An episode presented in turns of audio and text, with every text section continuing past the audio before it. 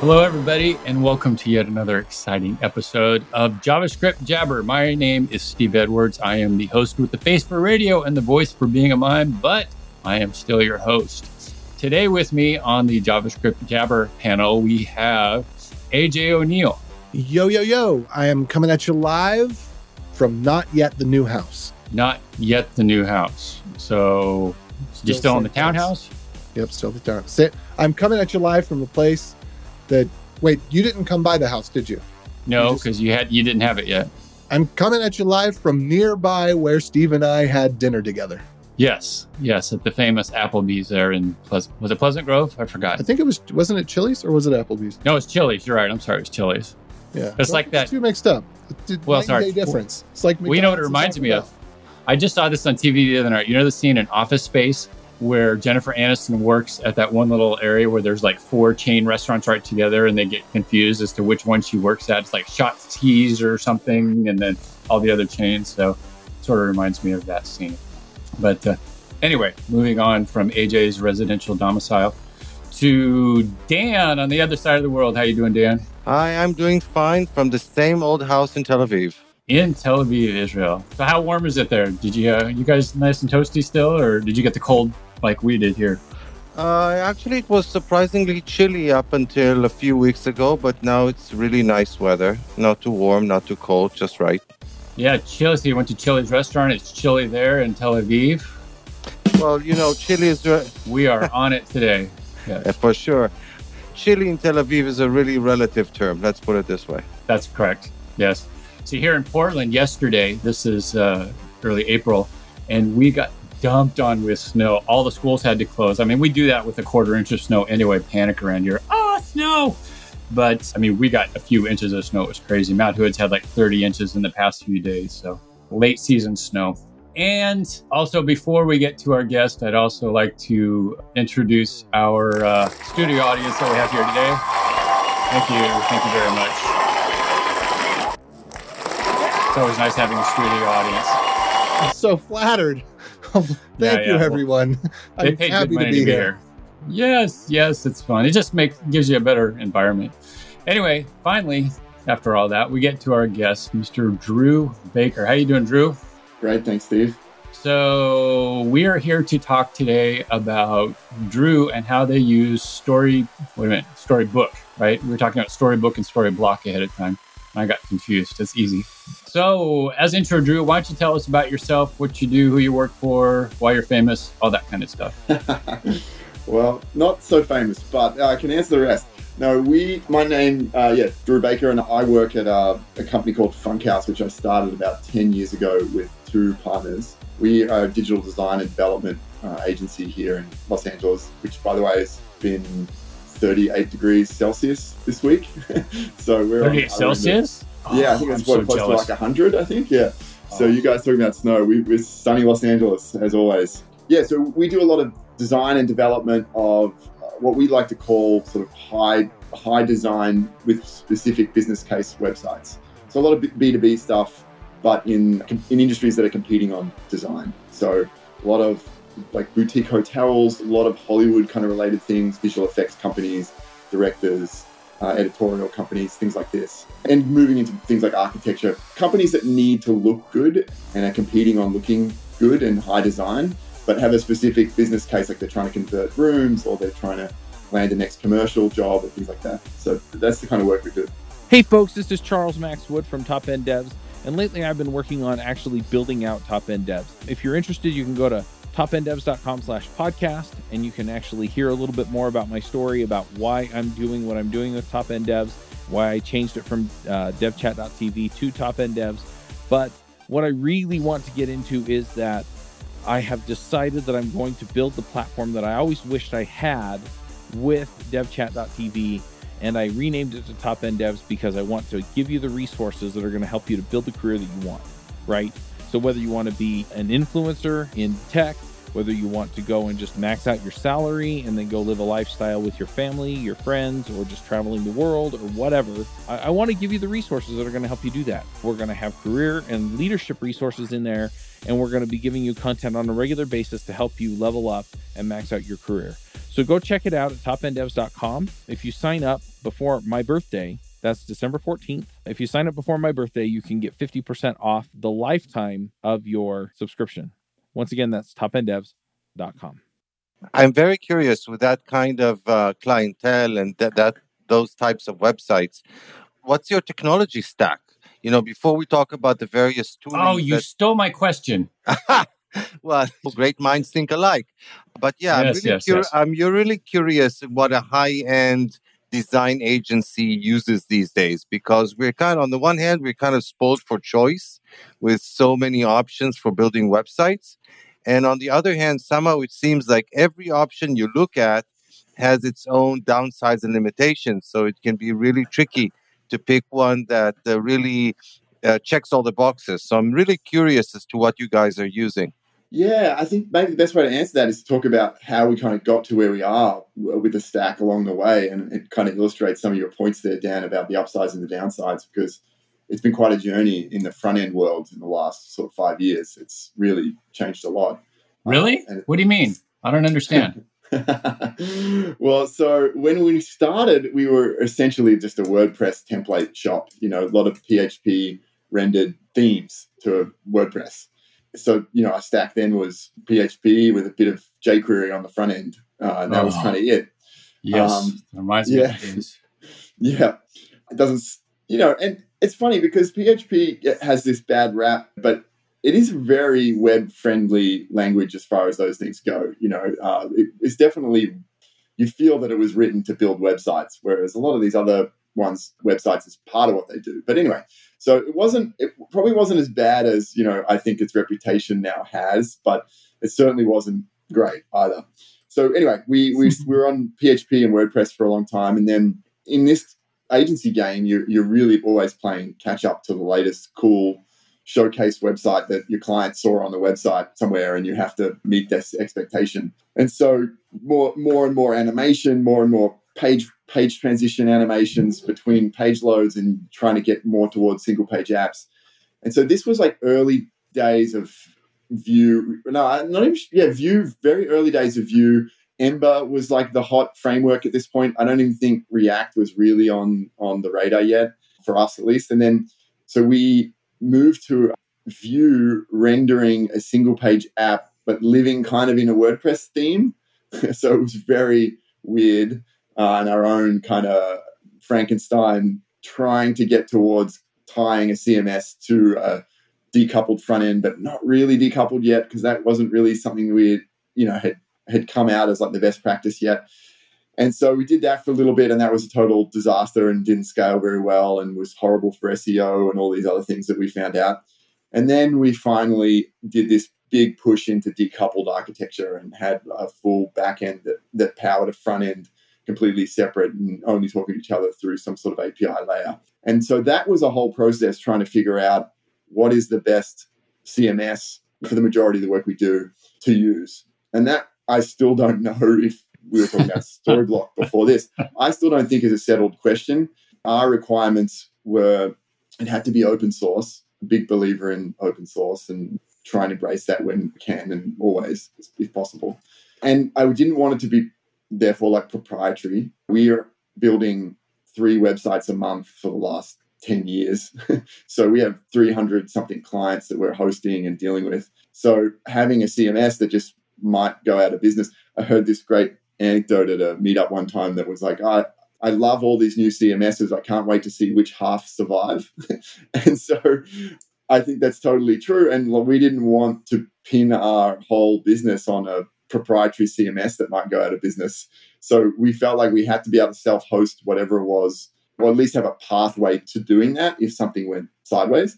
And that limits your choice really quickly. You're basically in like these older CMSs at that point WordPress, Drupal. There's a few new ones, like Strapi was a really interesting Yeah. one that we looked at Yeah. a lot. Mhm. But those are very un- unstable. Like Strapi was going through some big rewrites when we were making these big decisions. Anyway, so what we decided to do was go deep into a headless WordPress setup and really get our hands dirty and, and sponsor and, and be involved in the WP GraphQL plugin. So turning WordPress into a headless CMS via just GraphQL API.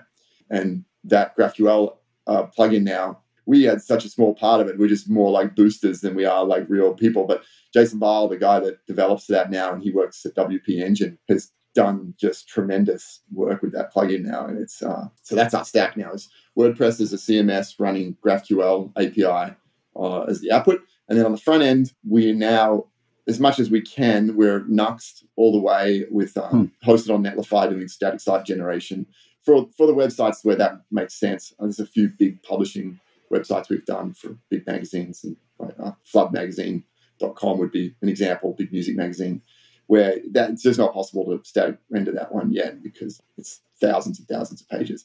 So that one is running server side rendered mode on Heroku which I hate. so with the with the Node backend, so you're running Next with the Node backend then?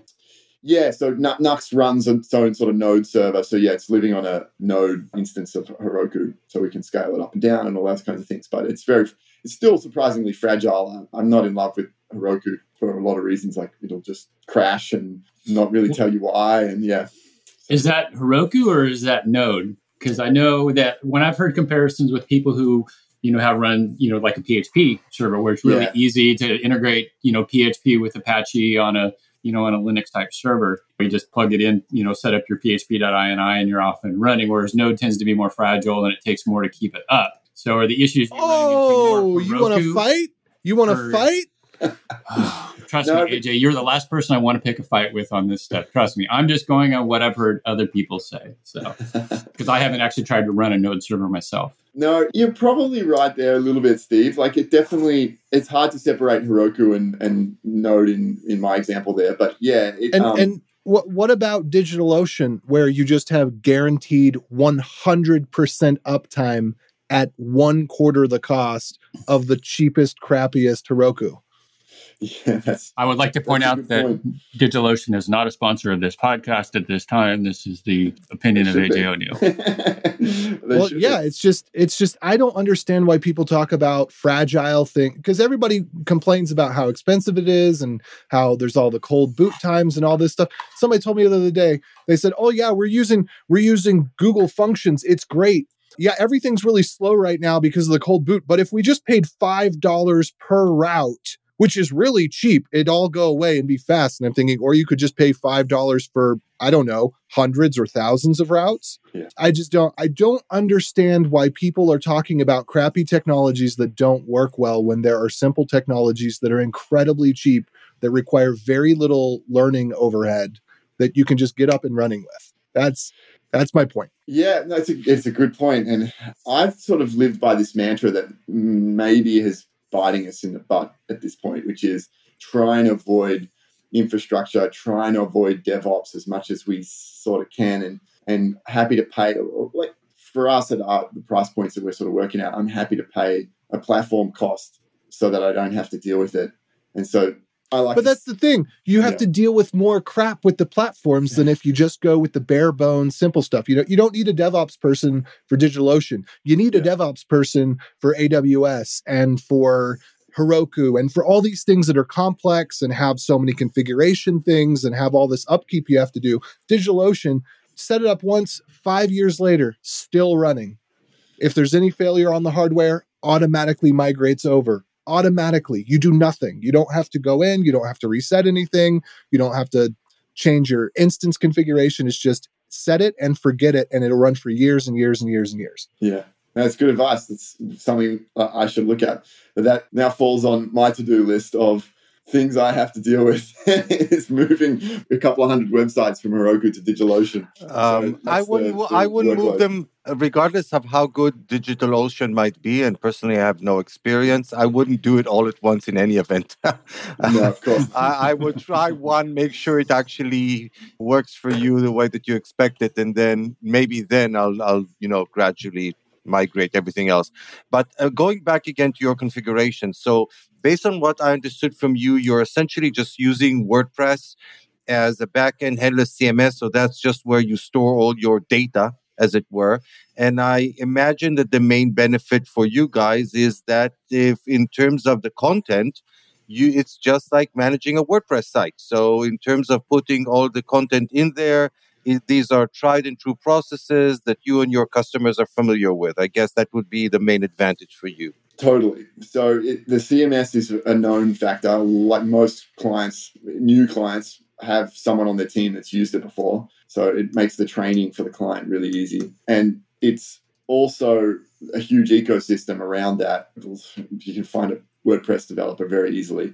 You know, that's mm. something that sorry, yeah. Sorry. Although you don't, you don't actually. Well, you can find a WordPress developer really easily, but you don't actually use WordPress as WordPress. you just use it well, as a sort of a business oriented sort of a database. So you don't really need a WordPress developer, per my understanding. You would think so, but inevitably you're dealing with a lot of sort of plugins to do more admin centric things. Like, you know, some of the, the ones that we've personally developed are extensions to, well, one handle like deploying. So because we've got a static site on the front end, a lot of times, this the concept of like publishing a piece of content is different now. You know, you have to publish it and then also build the website. So you have to fire off a bunch of deploy sort of hooks and things into Netlify. So we've built plugins to do that a lot of times we might have Cloudflare kind of involved for not not so much for the Netlify stuff, but for the Heroku server rendered stuff.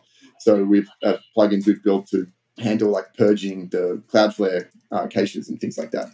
So yeah, it's more like those kinds of things you end up building, which is you know would be really hard to do on on a closed source CMS like Prismic or Storyblok, something like that. The, you know, the hope there is that they've also solved those things for you, but you know, inevitably you get a client that came, comes along and wants something very, very custom. Like a great example, we built a website for this sort of political group called Political Playlist. And so they wanted to build a sort of dynamic email generation service. You could sign up, select a few preferences, and, and then it would generate emails unique to each, each user and send out some sort of information about young political candidates that you should be following. And so that we built a lot of that on WordPress to handle all the content management that goes into that, and then integrated it with SendGrid to handle all the email sending that comes out of that. So something like that would be really, really, really hard to do on a closed source CMS that you can't control anything like that. And so we built big, essentially big WordPress plugins to handle it. So it's kind of amusing to me. So in, in that, in one sense, you've got GraphQL in front of uh, the word of WordPress. So in fact, you could use anything that hooks up with GraphQL to get the data or even or put data into that uh, CMS. But at the end of the day, a lot of the thing, the custom things that you're doing are actually circumventing that GraphQL interface and working directly with WordPress just because there's such an ecosystem around WordPress that you have so many things that can integrate directly with WordPress. Or am I missing the point? No, that's true. But GraphQL isn't suited to some things, like especially, well, at least where it's at in the, in in our kind of system of responding to real time events, or like like what I described, like an email generating an email push on a sort of timer and sending that out. You definitely need that to be like a server driven thing. So yeah, like could you integrate GraphQL with SendGrid? That's an interesting solution but all the SDKs and everything for SendGrid are, are not set up that way. So you would be sort of making it, I think, harder on yourself. But what we use the, mostly the GraphQL part for is pulling data out of WordPress to, to generate the marketing websites that go in front of everything. So that's. Yeah. So again, basically what I'm saying is you kind of, it seems to me, affirmed what I said that in terms of the website itself, it's you enjoy working in, in Nuxt with Vue and you've got good integration through GraphQL. And for everything else that's kind of quote unquote non standard, well, then it's WordPress. So you can use anything that hooks up with WordPress and you can leverage any developers familiar with WordPress to to do whatever it is that you need to be done with the data. Yeah, exactly. Correct. And and going to that Next.js, uh, to that, sorry, Nuxt part. I, I always confuse my Next and yeah. my Nuxt. Going to the Nuxt and Vue. In terms of uh, of Nuxt, are you using mostly uh, static site generation or or server side uh, rendering or or both? What do you usually end up using? Yeah, so I was explaining sort of earlier the different ways to do that. Now, I'm assuming a lot of your audience is familiar with the differences there, but essentially, server side rendered is the server generating essentially HTML code and then sending the full HTML, you know, on demand to the user. And then the static site generation side of it all is at build time, you're generating that HTML, and then that just lives on a CDN somewhere generally. Netlify and Vercel being the big sort of platforms that that you would use to do that normally. You know, other than some custom solution. So we, I would say 90% of what we do now is static site generation and 10% would be more server side rendered or single page app version. And the single page app version being the server has nothing to do with the markup really, and it's just providing a very bare bones HTML page that boots up JavaScript on the client side. Like a great example of,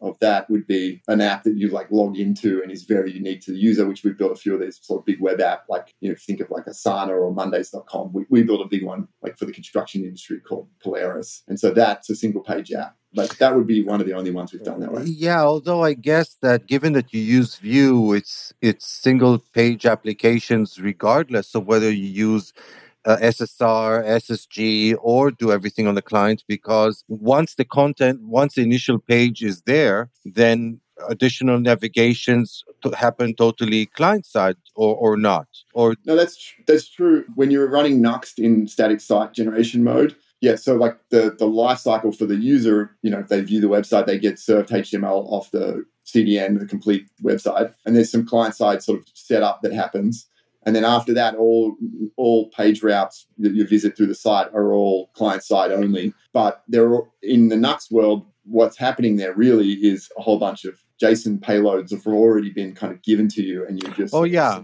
yeah. For, for, sure. But that's the reason why I actually I actually refer to all the different architectures that you mentioned. All of them for me are single page applications or SPA. The the one that's totally client side I refer to as client side rendered or CSR. So uh, versus SSR, you've an SSG, you've got CSR. So that's the distinction that I usually make there. And one more point that I wanted to make is that these days the the lines are kind of blurring between SSG and SSR because what I'm seeing more and more often with SSR is that that first after that first render happens on the server side if the content is reusable it's actually cached in uh, CDN, even though it's rendered on the server, even though it's SSR. So the first time you've got a request, the CDN passes that through to the server. It gets SSR'd on the server, sent back, but from that point on, it's delivered from from the CDN. So it's kind of similar to SSG, only that instead of happening at build time, it happens on first request. So, in, except for potentially the first unlucky person to hit uh, that, that particular page, all the other people actually benefit from the performance advantages of using a CDN. Yeah, in the Nuxt world, that, that future that you're describing, that is being called incremental static rendering. So ISR is how what they're referring to it as, and that's the future for sure. It hasn't landed in Nuxt yet. I think the Nuxt three will support that. That's coming out, I think, in September is the first kind of real production release of it. They're in beta right now. But yeah, incremental static rendering is the future for sure. Uh, that will solve it so that we don't, re- we probably would never use SSR after that then because these big publication websites with thousands of pages that would take a long time to build oh, would use Oh yeah, for sure. The big advantage over SSG is is particularly for uh, for the larger website where the build time can be prohibitive if you need to generate all the pages in advance on every build. Wasn't this yeah. already fixed in WordPress a decade ago? I mean, well, we're calling it ISR, but wasn't this the way that well, WordPress worked back in 1998? Yeah, sorta. But look, we can we can uh, all joke about the fact that we are creating a really complicated world and then investing a lot of effort in simplifying the complications that we ourselves created. WordPress is simply not uh, single page uh, single page applications. Now, if you don't need a single page application, by all means, don't use it. The problem these days, it seems, and I've I've bemoaned that I think in previous episodes of this podcast, is that it's getting to the point where your only option for not doing single page applications is more or less WordPress. And it's not that WordPress is bad, it's actually great, except for all the various security issues. Uh, well, there's other issues too. You're dealing with, and I say this as someone who spent many, many hours and days dealing with trying to cache from PHP templating on the front end. But uh, there's more than just security issues. There's other performance issues that you have with strictly PHP rendered stuff. Yeah, but again, if you if you can use a CDN, then you have your CDN in front of your uh, PHP server. Now, I, right. there are plugins these days that can integrate them together. I personally not use them, so I can't comment on their quality. But but it's a solvable solution. But it seems that for whatever reasons, the the front end or full stack world, at least the advanced part of it, has chosen a different route, and that route right. is is either Nuxt or Next or Remix or stuff like that, and WordPress is becoming more and more relegated to doing the simpler types of websites, which is totally legitimate, but it, that seems it's, to, to be the direction. like this, obviously, you know, we're talking to we're on the JavaScript Jabber podcast, so we're talking to people that think like us. But I like to kind of come back from this as what are the clients paying for? You know, everything we just talked about, no, none of our clients care about. They don't care about is this server side rendered? Is it static generated? Is, you know, what's the CDN? They no, they're not. We're not getting paid for that. I think ultimately we're getting paid for a website that works. So maybe that's all related. But really, how it goes down is I want this really slick animation when I go from this page to that page. And you just can't do that in PHP, you know, on a server rendered yes. platform. And so the clients have dictated that we have to go to a front end solution. And that's just the world we live in because they pay the bills.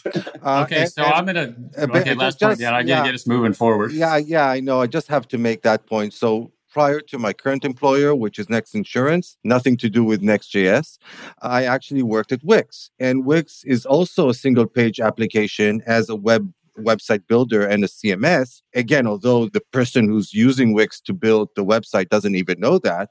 And really, the main reason that it was implemented as a single page application is exactly for the reason that you just mentioned, which is to create, enable, and create all sorts of fancy animations when transitioning between uh, pages in the site. And going back to your point, I totally agree. And that's actually, that is still is Wix's selling point, which is, you know, you the, the customer who gets the website doesn't really care what technologies are used to build the website as long as the, the website delivers on the requirements. It could be WordPress, it could be Nuxt, it could be Wix. Anything that is able to deliver, again, address the, the customer's requirements, that go for it. Yeah. And then I think the second part that's driven it, the move away from WordPress, you know, which kind of contradicts a little bit of what we were talking about in far as like plugins and the developer ecosystem around WordPress was that I, I mean, from my point of view, no one is learning PHP anymore. Like it's all JavaScript. Like if you come out of college, like did you learn PHP? Like if you've got a computer science background, like you learned maybe Python or you learned JavaScript. And so trying to find young, good PHP developers was is much harder. I've, I've found, at least in Los Angeles. Hmm. You've got I mean, people have, coming out of college real... learning programming languages that can be used in the real world. what colleges are you talking about? No, boot camps. Boot camps, AJ. It's it's, yeah. it's the boot camps. Oh, I thought he, I thought he said college. He said no, college. No, I mean, yeah, I'm in colleges. I've hired a couple of couple of smart college kids, but yeah, it's a but good point. You, people aren't learning usable programming languages in college, are they? Well, some of the guys I've learned come in pretty knowing JavaScript pretty well, but not like build me a website with JavaScript, but understand it. Ah, you know, like if yeah. I asked them to describe to me like what a so, object is in JavaScript, they would know what it is. So, so my son is in uni and he's learned Python, he's learned uh, Java, he's learned C. He hasn't learned JavaScript and likely won't, and he certainly won't, you know, learn PHP in, in university. Yeah yeah, so, yeah. All right. So before we move on to what we actually came here to talk about, I was I did want to say that with all the acronyms getting thrown around here, I thought I was in that scene from Good Morning Vietnam. With all the acronyms, I can put the video in there. Seeing how the VP is such a VAP, maybe should keep the PC under QT, and you know that whole scene. It's a great scene if you haven't seen it. So anyway, Storybook. Let's talk about Storybook and something that uh, at uh, Funkhaus you guys use quite a bit for your design side of things. So, why don't you tell us about what Storybook is and why it works for you guys? Yeah, it, it actually is a good segue from the the old PHP stuff that we were dealing with. You know, when you're dealing when you're working in those older frameworks, the idea of sort of componentized development doesn't really exist. Uh, you know, it's it, got template parts and you can import those kinds of things. But on the on the front end in the JavaScript world, there's been this big move into component driven architecture. So what that means is like, well, web components is a thing now in the browser. But if you imagine building a website like a giant jigsaw puzzle, so instead of building the whole thing, you build little pieces of the jigsaw. That's a component. So in our example, that might be the hamburger menu. You know, and you just have one component is the little the hamburger button, and then another component would be like the panel that slides out when you click the button. And they're two separate components, and they can be built totally independent of each other. That's a Vue component, and Vue's whole single file component SFC. That's their their magic was being able to put style, JavaScript, and markup all in one file React does a similar thing, but Vue really lent into this single file component thing. And so we use Vue. And so it, it's natural to build websites that way. And what Storybook has allowed us to do is to build those components in isolation. So instead of having to sort of have some broader understanding of the website, you can build just the hamburger and just the menu panel totally separate from each other and control the props that go into powering this component and, and mock up the events that come out of this component. Like when you click the hamburger, you wanted to emit an event like hamburger clicked. These things you can build these all in isolation. So Storybook is like a, a component environment, but it's really been made for and been mostly used for as like a living style guide for a website. So you can imagine like Airbnb might have a, a very detailed set of components that they use for their entire website. And it would be handy for them to be able to sort of show to their to new developers or even to their design team, like, here's every variation of a menu button, or here's every variation of like the add to cart button or whatever it might be. And Storybook allows you to sort of like show that style guide of like, here's all the button sort of stories. It might be the red button, the green button, the activated button, the deactivated button, you know, all those things. And so it's more of like a living style guide, but we don't we don't really use it that way. We use it more as for the this independent component environment that we can build. The developers can build by themselves, and then we can show just like this interactive to the um, style guide kind of to the design team, and they can give QA notes looking at it without having to have finished a website or have dealt with like the, the API maybe not even working at this point. You know, like populating a CMS full of all the real content that the client has delivered to us can take sometimes longer than at this point it can take to build a big majority of the website.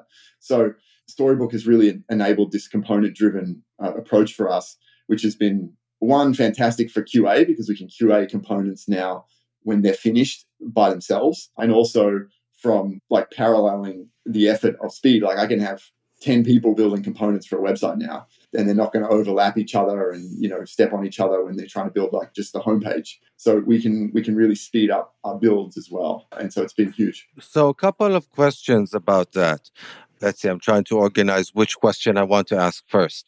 So I'll start with this. Do you usually use your own components or do you use uh, third party libraries of components?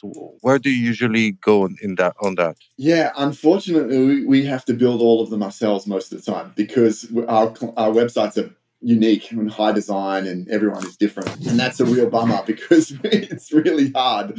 We have our own internal component library of more like utility, like a slideshow component or an animation component that would like count up a number or something like these. These ones that don't have a lot of look to them that we can use as kind of a starting point for most websites. But um, a lot, or like a video player is a great one example of like a shared component that we use but I would say on average, we're building 40 to 50 components for each website. Yeah, that's a lot.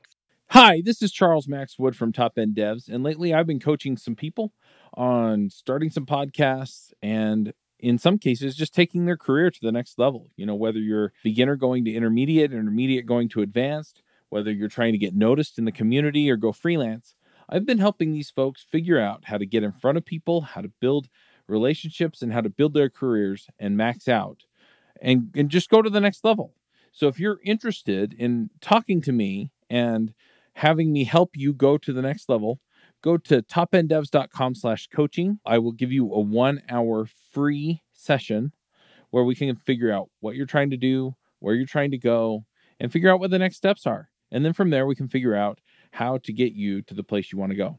So once again, that's topenddevs.com slash coaching. So, and my next question in that context is where okay before that how do you do your styling? Is usually is styling usually part of the component or is there like a global style some sort of a shared css that you use across the entire site and in any event, is there any tool or tooling that you use in order to create the unique styling or that I assume your components have? Yeah, that's a really good good point, Dan. And you're and you're kind of getting to like the the biggest pain point, which I think is CSS in general. I would say CSS is one of the hardest things to do right that I've seen. And a lot of developers will come into a job like ours thinking that they know CSS and, and they really don't when it comes down to it uh, on this like high level. And it's one of the hardest languages to learn, I think, because there's no real logic to a lot of it. And it's just knowing all of the edge cases and how they all play together. So it's very complicated. So CSS is a problem for sure. It's um, I like to say that it's the concept of the DSL taken to the very extreme and then some. it's, it's a mess.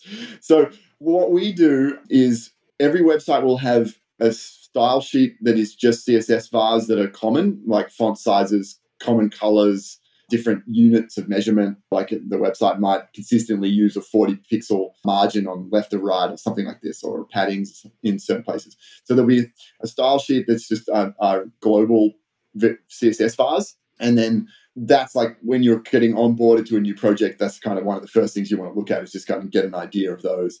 And then we'll have a global style sheet, which really will only end up being maybe 100 lines at most. And that will capture things like a global Z indexing, like the header is a higher Z index than the footer or whatever it might be. And then some basic like page structure stuff that that will be only the stuff that's in global. Then we'll also have another global style sheet that is like our media queries that will just be like phone, tablet, desktop, greater than desktop, whatever those might be just just common, just so not every component has to define some made up media query breakpoint. And then we'll have one other global style sheet that is just common transition animation CSSs, like using the Vue transition class, like a fade in, fade out, slide left, slide, slide right, those really common ones. So those are the only global things that we would have. Then everything else would live in a component.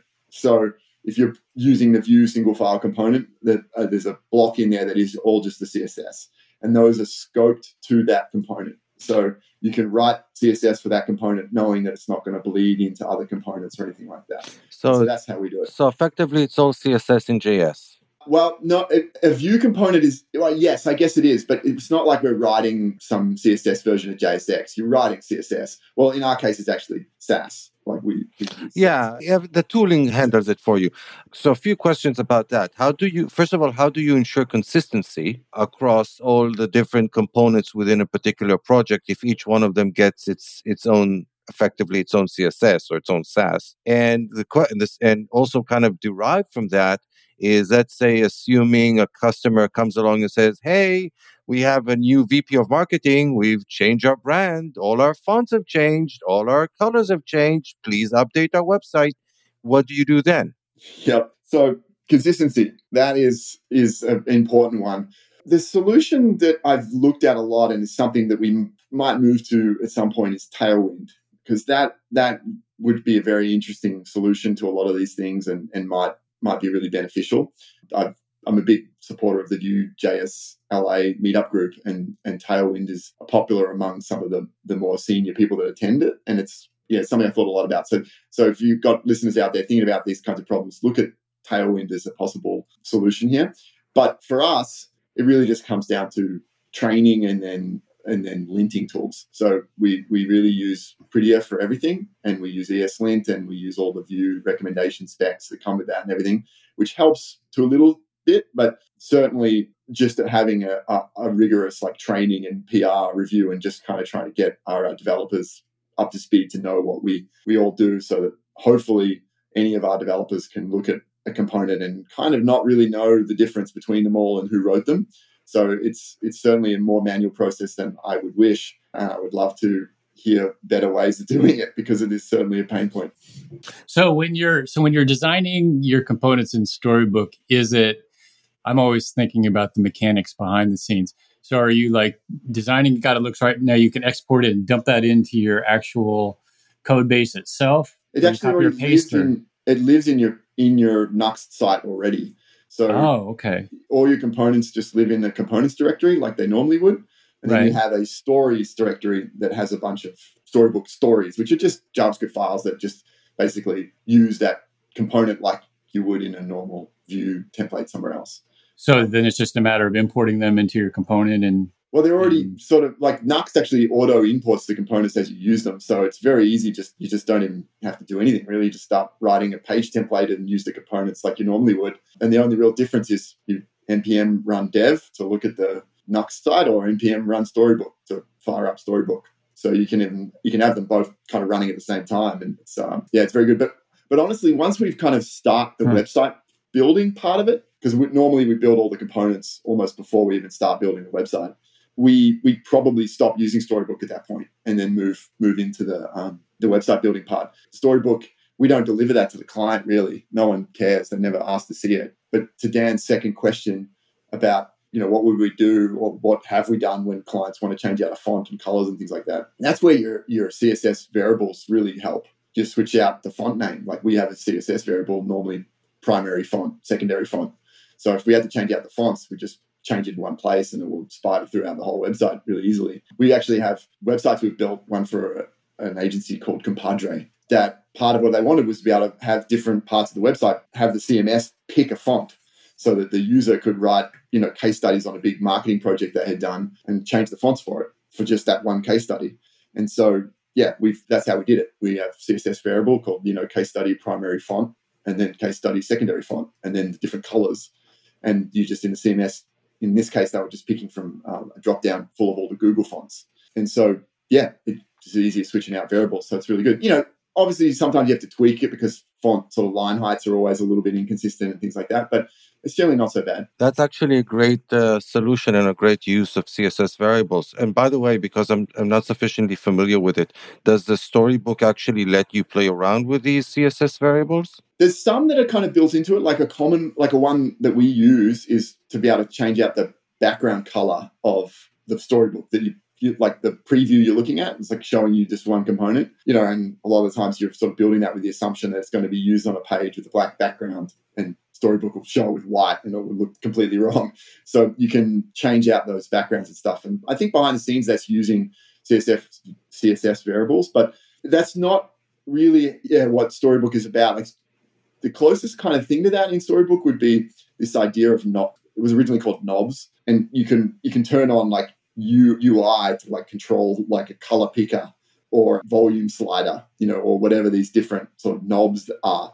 And those those really what they're doing is changing a prop, a Vue prop for the component you're building. So it gives the designers a way to kind of like change the prop if it's supposed to be a variable thing. So that that's the closest I would say to that. So it sounds like, I mean, one of the benefits, obviously, of, of a tool like this is that it allows you to get going quickly, right? You get something up, it's already integrated into Nuxt. So speed is sort of a big thing. Um, Speed is the big thing, and that's the name of the game for us because we're trying to sort of get our average website built in three to four weeks, start to finish. You know, and these are full custom. You know, in some cases, quite large and highly animated websites. And so, speed is the thing, and and that's the real difference between the agency game, like what we're doing, and building like a web app, like Airbnb or Asana or Monday.com or something, where you have a whole team that's just working on the menu that's all I do. You know, I have friends that work at Google Maps and they're just the menu person. And so, that sounds exciting. yeah, I know, doesn't it? but for us, it's just speed and and paralleling our effort, like being able to have five people working on just the component builds because we'll start component builds 10 minutes after reading from the design team. So we don't even have to get Nuxt installed or anything really. We just So obviously, you're, you know, for any given client, your design's going to differ, right? You know, different, Fully fonts, different every time. completely different every time. But from a storybook standpoint, do you guys have sort of a base install, a base set of things that you work from, or are you building completely from scratch for each site? Yeah, so I mentioned it before with this. We have a sort of our shared component library, and actually, you can look at that. It's components.funkhaus.us. I just it's public. Doesn't none of that looks particularly good because it's like all utility stuff. So it's like a slideshow or a video player and these kinds of things. So that what you're looking at at components.funkhaus.us is our internal shared components library that we'll use for things. And that's what Storybook looks like just by default. We haven't changed it in any way. If you just set up your own Storybook, it would look like that. And so that's what we, we do to sort of share code across repos, essentially. I think it would be a great idea if also in the show notes we include uh, some links to some example sites that, you know, highlight or showcase your capabilities. I think our audience would be interested to seeing what you're able to achieve using the the stack, the development stack that you that you're describing. Yeah, no, I'd love to. Of course, we we just got nominated for a few Webbies actually, which has been really exciting this week for us. One for um, a project we did for Adidas that's very experimental and weird called um, Songs from Scratch. And uh, if you look at that website, it's strange. I'll, I'll just I'll give you a hint of what you're in for. It has two cursors. so it's definitely strange. And then another one for a client was called AI Foundation. And so they're building, they're trying to sort of build personal AIs for people. And that one we're nominated in the corporate communication strategy uh, field. And, and that one's very slick and polished and, and sort of minimal. So I've got two questions which represent like or uh, extremes as it were. So I'll ask them both together and you can decide which one you want to answer first. So question number 1 is do you also use stuff like WebGL? And question number 2 is what do you do to ensure accessibility? So WebGL is absolutely the future in my mind. Well, funny enough, WebGL specifically is not the future because it's going to be WebGPU or whatever the new browser sort of API they've built is. But essentially, WebGL. Yeah, WebGL is is absolutely the future, and that's something that uh, does keep me up at night, thinking that we're not good enough at that, and we need to be better. And you know, so we've used it a bunch and have a few websites that take advantage of it, but it's always in a a showcasey kind of way. Like there's just one part that is WebGL, or like this one visual effect on this, you know, on the about page of a website or something. It's never the whole website in WebGL, which I think is probably where we're headed, or I think, or some version of that. Just getting more video gamey, I think, is just the way the world is going.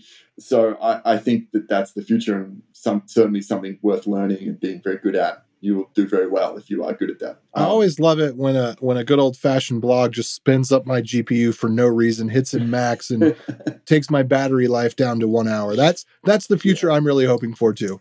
Yeah, uh, usually clients one of those. Usually it's the CPU that eats up your battery, less so the the, the GPU. I have to say, false.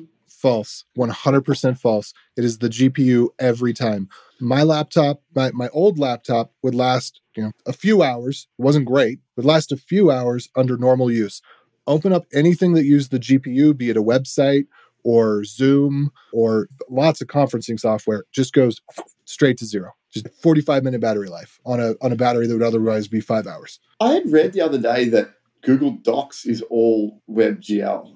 Well, I don't know, but the problem with uh, you know, and that's the reason I asked both both my questions together is is that one of the issues with WebGL or whatever web whatever uh, graphic library they come up with is that it effectively circumvents HTML because you're rendering everything as vertices and stuff like that. And then you lose the semantic aspect of the, of the HTML, which is why I also asked about accessibility. Because if you're not careful, not really, really careful, then once you start going WebGL, oh, accessibility goes out the window. Yeah, and accessibility is something that has been really important for us, like because we have a bunch of boutique hotel clients and so there, there's actually a lot of stuff going on legally in that space around ADA compliance and things like this. So accessibility is is a big legal thing for them as well as just the thing that we should be doing.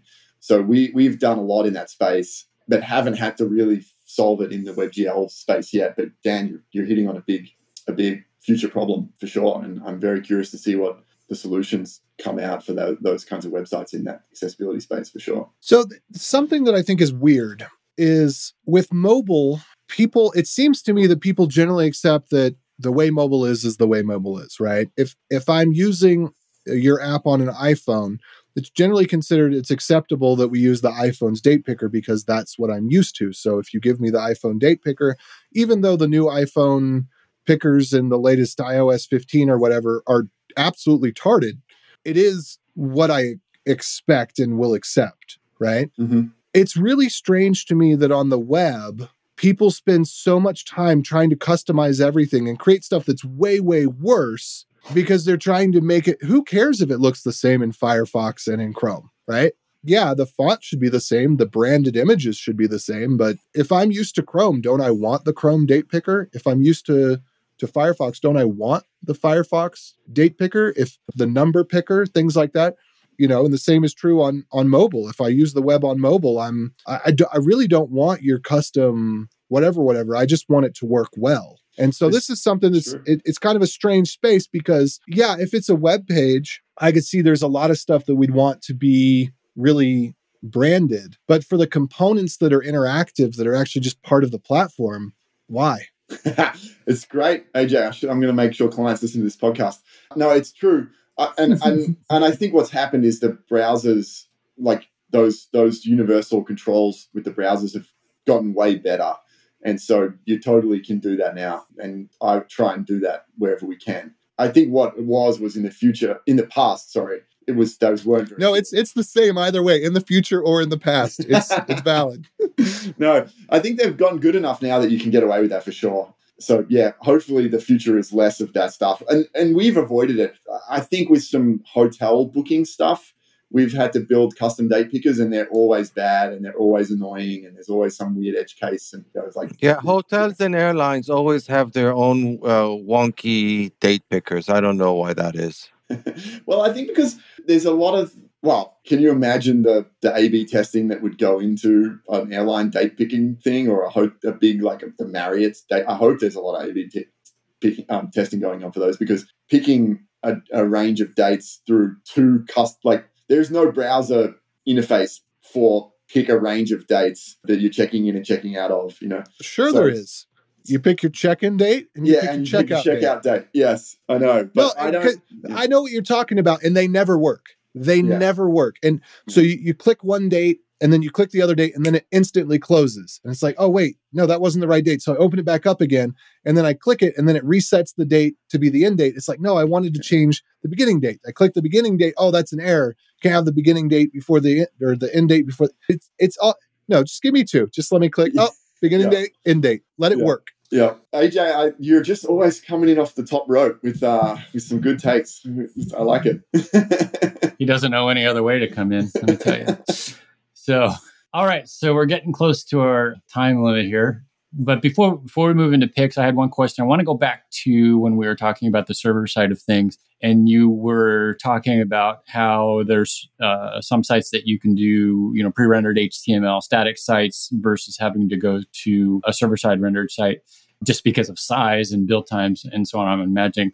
Have you figured out in your experience where that line is, where static HTML becomes too cumbersome and too big, and you have to start moving to a server side rendering. I'm, I'm assuming it's not a hard line, probably sort of a range depending on a number of things. But just curious to see in your in your real world experience uh, where that line tends to be. Yeah, so the limiting factor is how much you can DDoS your backend, because that's essentially what is happening on the uh, uh, during build of a static site. Is you're just DDoSing your API. And so the limiting factor is absolutely what kind of bandwidth your API can take and concurrent. It's not just a bandwidth thing. It's yeah, it's a concurrent user sessions. And so like, for example, we struggle, we, we struggle with that because the word, the WordPress sort of hosting community is not thinking this way yet. They're still very much in like, oh, we we generate PHP templates and we have a varnish cache in front of it, and it's very old school kind of way of thinking. Yes. And so even though we use like uh, Flywheel, which is a very very advanced WordPress host that's owned by WP Engine, they still sort of look at this like, okay, how much traffic are you going to get? And you go, well, it's the API is not even really used by the public because it's all static site. So, you know, on a monthly, you're going to get a couple of thousand people looking at the website, you know, from your point of view, from the service point of view. But what they're seeing is a couple of thousand people looking at the website in one minute because they're getting DDoS by this build process. And so in their minds, they think, oh, well, you've got this insane amount of traffic at this one point. So we need to scale up this server to be able to handle millions of people looking at the website on a monthly. That's not what's happening here. And so that has been a very hard thing to kind of get these hosting platforms to realize. So scaling up, if that, I can interrupt, I would like just to say that scaling up is the is the happy flow in this case because the worst scenario is they decide that you're actually uh, DDoSing the site and then just block your traffic and there goes your build process. Yeah, exactly. Exactly. And that happens a lot. Well, not for us now because we have such a re- relationship with the flywheel people, but yeah, I would say what we found in, in the flywheel kind of environment that we live in is after about a thousand websites, the build time kind of gets above 10 minutes. And that's sort of when the clients start to get feel like that's too long. So we, a thousand page routes is basically where we would decide that server side rendering is probably the solution here. But having said that, we have a few that are bigger than that, but it's for clients that are okay with a build time between 10 and 20 minutes. Uh, and, and I just want to say in that context, I've not heard the ISR acronym before. And, you know, isn't it great, the world that we live in with so many acronyms? But I, I would like to say that Next.js, for example, in the React world already does support that mode of operation. Yeah, Next Next.js is leading leading the pack. Everything that they do, like a year or two later, like comes to us in the Nuxt Vue world. But yeah, Next is absolutely the forerunner. And again, going back to my previous employer, Wix, that's also the architecture that Wix uses, although it doesn't use any of the standard platforms. It, it uses its own custom solution, but it also does the same sort of thing. That is, it uh, it does the SSR on demand and then shoves the result into a CDN. Yeah, that's the future for sure. Hey, folks, if you love this podcast and would like to support the show, or if you wish you could listen without the sponsorship messages, then you're in luck. We're setting up new premium podcast feeds where you can get all of the episodes released after Christmas 2020 without the ads. Signing up will help us pay for editing and production, and you can go sign up at devchat.tv slash premium.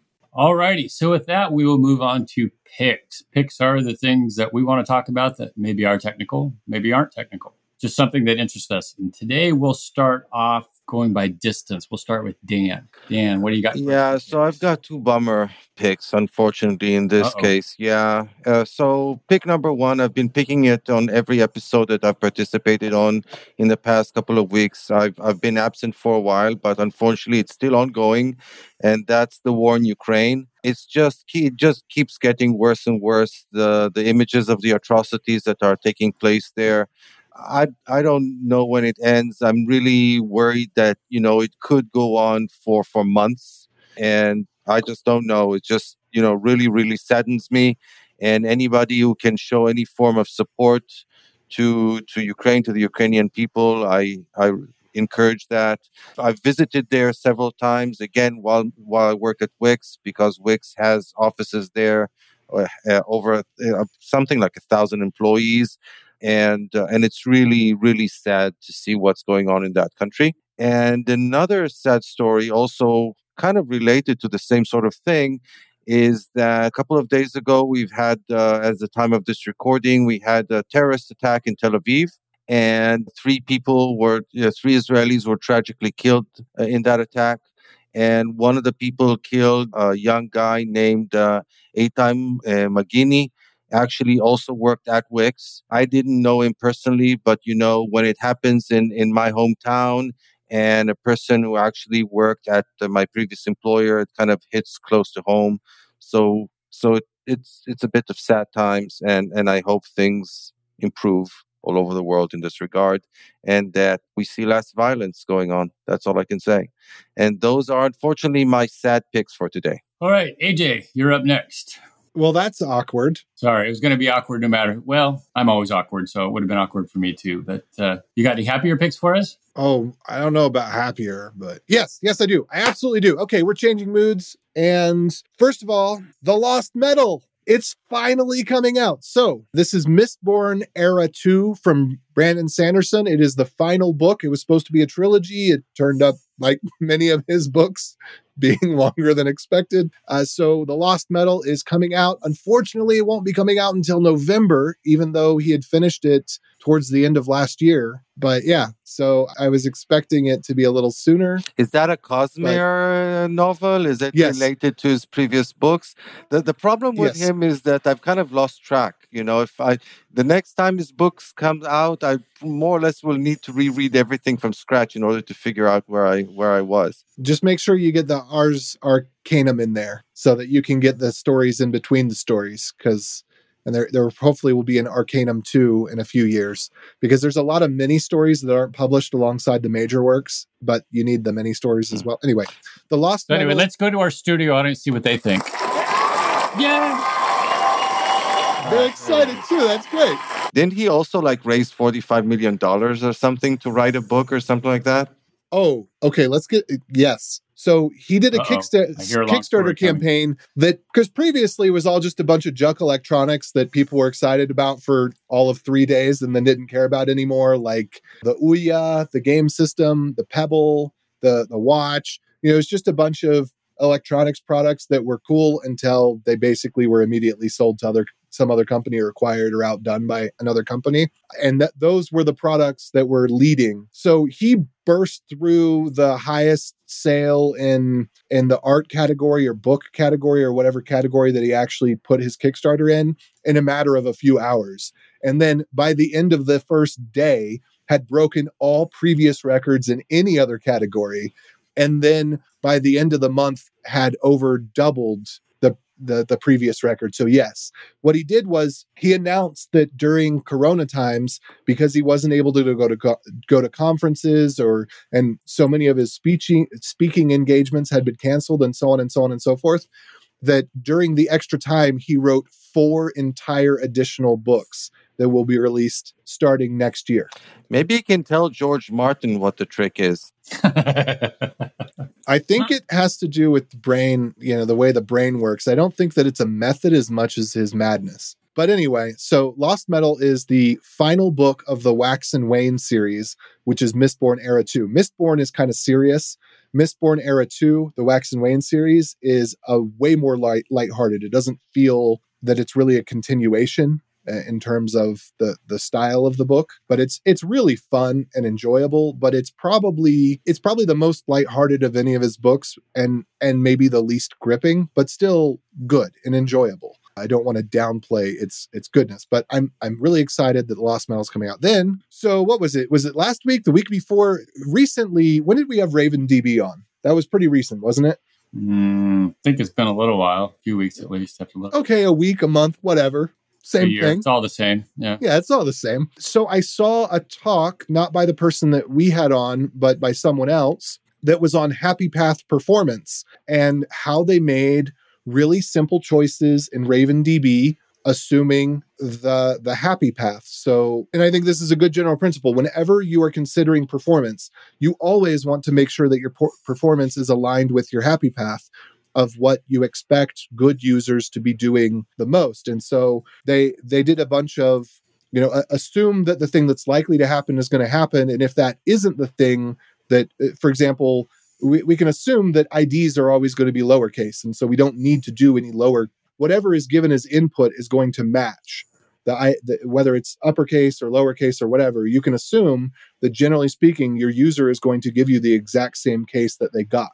And a lot of databases do this mixed case matching, which turns out to be a huge performance detriment. And it was it was little things like that. Also in a json string you're often going to have an escape if there's a quote or something and so there's if you can know if you can when you write it to the database you know how many escapes are going to be needed to and you keep that in the data as you write it to the database then when you read it from the database you can allocate exactly the right amount of memory on the first try rather than saying oh i encountered a quote. Let me go allocate more memory to put the string in uh, because i need an escape character now and stuff like that. So there's just a lot of really cool tips in this happy path performance uh, i'm going to get that up on creedsofcraftsmanship.com as well which again I'll, I'll pick that also i got a coffee warmer for my tea and it works. And I was really scared to get one because almost every review on Amazon for any sort of coffee warmer, if you look at the the reviews, it'll say, "My baby loves this bottle," or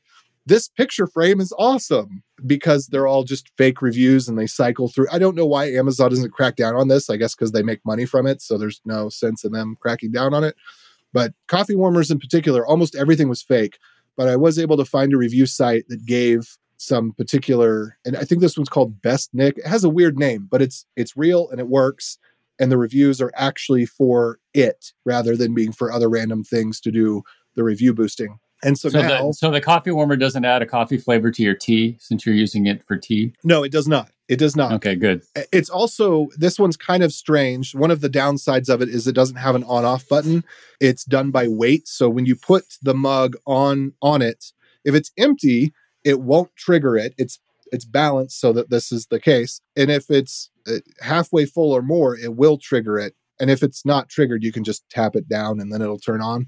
But anyway, it, so it it it turns on when something's on it and it turns off when something's off of it. I still have it plugged into a switch where I can turn the switch on and off because that makes me a little uncomfortable. But yeah, so now when I'm when I'm working and sipping away at my tea, I can sip at it very slowly and you know take an hour and a half or whatever, and it's still very comfortably warm. And then we talked a little bit about something earlier. I don't remember. Oh, is transitions between pages. We're saying we want a transition between two pages, and that can only be done in JavaScript.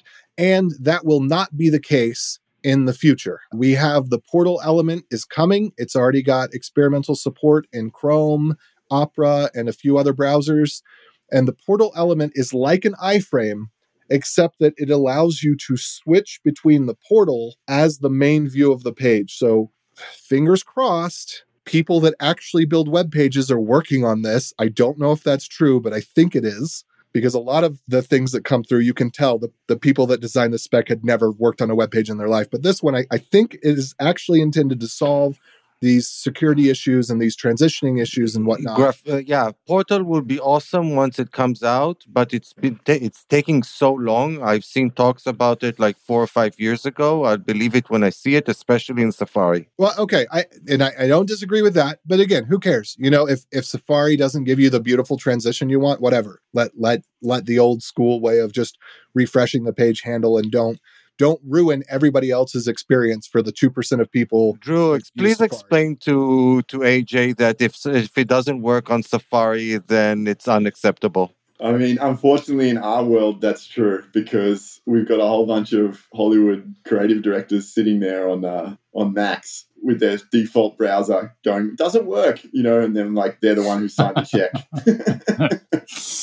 But but it's a, that's a good point. But AJ, man, you stole my joke. That the I say it all the time. Like, oh man, this spec feels like it was written by someone who doesn't build websites. That is, I'm glad that you uh you agree. There's some insane ones out there. Well, oh, we've we've had people on the show that have talked about the spec process before. People that have been actually in touch with web development that have argued for things to be done a certain way and they just get silenced. And and i uh i got banned from uh, or no i think I, I didn't get banned. I got my comments deleted on a recent tc39 proposal but actually it's not even a tc39 proposal. It's somebody's personal repository and then the TC 39 police came in and told the person how to live his life and what to do and intimidated him into behaving a certain way. And then claimed that because one day the repository may end up on the TC 39 and because his personal opinion is that he doesn't like what I said, that therefore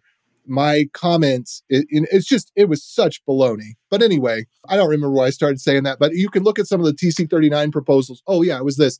People that have good ideas get bullied in really subtle ways. So it's it's not the I hate you bullying. It's the it's the well uh, you're not being considerate of other people's opinions, even though their opinions are obviously wrong. You know, when people are being plenty considerate and just trying to say, "Hey, I don't think this is going to work because it seems like," or maybe we should introduce this in a different spec because it doesn't seem like it's going to pass in this community. It, so there's a lot of there's a lot of political bullying that goes on, and people that have the right idea I don't know what the power structure is, but you can look at some of these comments and tell there's obviously a power structure. And people that have the influence can decide what ideas get accepted, and they're not necessarily connected to the developer community and and what's really going on. So I, I mean, it, it, it is. I mean, you can see a lot of it's out in the open. You can see it. You can judge for yourself. But anyway, um, so I but I think that Portal has a good chance of being useful. And the the conversation that we had, I think it was with I've got his face in my mind, but I'm blanking on his name. Anyway, I, from what I understood, there will be transitions with portals. And that makes sense because you are going to be transitioning between one page and another page. So there should be some sort of CSS transition to help with that. And so hopefully the portal element will alleviate that that burden you were talking about where things have to be SPAs, even though really all you want is a slide transition between pages or whatever. And then as always, creedsofcraftsmanship.com, that's where I, I try to keep a curated list of talks that are just great talks about software engineering, about principles, about, you know, not just what's cool and hopefully none of what's cool, but what's useful and what helps us to build readable, scalable apps of you know, various types. Uh, the live streams, you can catch me on Twitch TV slash CoolAJ86. And then Beyond Code Bootcamp is the YouTube channel for the good stuff, the, the good clips from the live streams, as well as lesson content. And then Insane, I'm done. Sorry for that long ramble. That's okay. We're used to it. Okay. Well, th- this one was especially long because I, I I was engaged. I agree. Thank you for making his longer, Drew. Anyway, moving on to our guest, Drew. What do you have for us for fixed? The thing that I've been really interested in lately is the what Max Howell is doing the the with the successor of Homebrew. Have you guys been? Oh yes, I heard about this on Shop Talk Show, I think, or something uh, this week. Webinstall.dev, yeah, the successor to Homebrew. I made that what? no, but yours doesn't involve crypto, so you know it can't be the future, uh, AJ. oh, but it, it, it will. We're going to be accepting Dash. So what Max has done with the with it's called tea, and if anyone oh that's right tea dot XYZ. That's right. Yeah. So very interesting problem. This this to me, I'm curious what you guys think. This is maybe the first actual real use of the blockchain that I've seen that is actually seems to be useful very interesting. He's sort of trying to figure out a way to monetize like the long tail of open source. And it's very interesting. Just to sort of recap it, I'm sure you guys all know, but you have this situation in the funding of open source right now where you know think of it as an upside down pyramid and the people at the very top are all these very publicly known working on high profile things like evan evan from vue and is a great example like these are guys who are full time open source getting paid by Patreon and sponsorship and all these sorts of things. But Vue is built on the back of like countless npm packages and all kinds. Like, what is the value of like Perl? You know, and are they making money from that? You know, so what tea is trying to do is figure out a way to allow like micro payments all the way down from from those top, more publicly known and well funded open source platforms all the way down to every. I suppose that's better than turtles all the way down. Yeah, that's true. so tea is very interesting. Okay. I think, is going to be very interesting, and if that if that takes off, we'll see. But it's um, you know, it's going up some up against some pretty big, you know, Microsoft. Well, who owns who owns uh, npm now? Microsoft. Yeah, I lost track. Yeah. so anyway, that's very interesting. I've been I've been looking at that a lot. All righty. Yeah, I've, I've been hearing about that too. Uh, I've been you know been a big homebrew user for for a number of years. So yeah, that will certainly uh, be interesting to follow. All right, my turn. So the high point, my dad jokes, but I'll keep you all in anticipation with one little pick. We've talked about Vue, and and obviously one of the more well-known build tools that has sort of been taking the dev world by storm is Vite uh, which is created by Evan You, the, the creator of Vue, because it's so smoking fast. I just spun up a Nuxt 3 site here recently and was using Vite. I was amazed how fast it was. But Daniel Kelly, who is one of the, uh, or I don't know, I can't remember if he's on the Vite team or Nuxt, I lose track. Uh, I've talked to him on the Views on Vue podcast. Really cool guy. On Vue School, he has a article, a blog post about how to migrate from Vue CLI to Vite. And I've been looking so much for something like this, you know, just to understand the nuts of nuts and bolts of excuse me, can't forget the bolts of how to change something, say from Webpack to Vite. So it's on the uh, Vue School blog, and I will uh, add a link to that in the show notes. And uh, for my uh, my dad jokes of the week, one of the, the things that we've all been dealing from an economic standpoint is uh, our raging inflation, gas prices in particular. And so the other day, I was uh, fortunate enough to get gas for a buck fifty-seven a gallon. The problem was that it was at Taco Bell. Thank you, thank you. And then you know, with inflation, also side gigs become a little more important as developers. We all, you know, a lot of times we'll have side projects or other ways we make money. I started a new side side gig of uh, breeding racing deer. I'm just trying to make a quick buck. Right. Uh, I got it. I got it. uh, I have to tell you, Steve, uh, Steve that uh, I have a friend who told me that he doesn't really care about the price of gas because he always just buys twenty dollars worth of gas, and so he doesn't care if prices go up. No, that's that's that's a way to do it. It's a matter of less gas for the twenty bucks, I guess. But here, I'll give you a rim shot for that one. Dan. Thank you. And then uh, finally, the other day, I was I was driving down the road up by my house and I saw these two cows staring at from behind a bush. I was had to think about it for a second, then I realized I think it was a stakeout.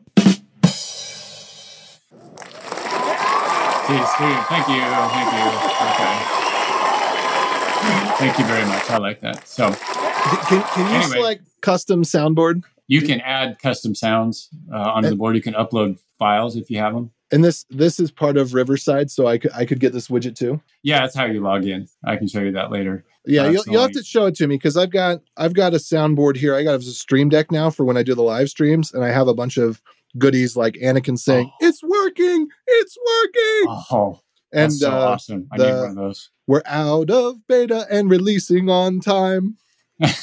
I can think of so many sound effects that I've been trying to find. This is a Unix system. I know this. There's one that I that I uh, local radio station here in Portland used to use all the time, and it was a it sounded like a clip from a game show, and sounded like the announcer from Laugh-In back in the '60s. But you hear this buzz, and the guy just says, "Thank you for playing," and I so want that sound effect because it can be so useful. I just got to find it. If anybody knows where to find that one, let me know because I've searched high and low. So anyway, we are very long on time, so we will wrap it up here. Thank you to everybody for listening, and we will talk to you next time on JavaScript Jabber. Bandwidth for this segment is provided by CacheFly, the world's fastest CDN.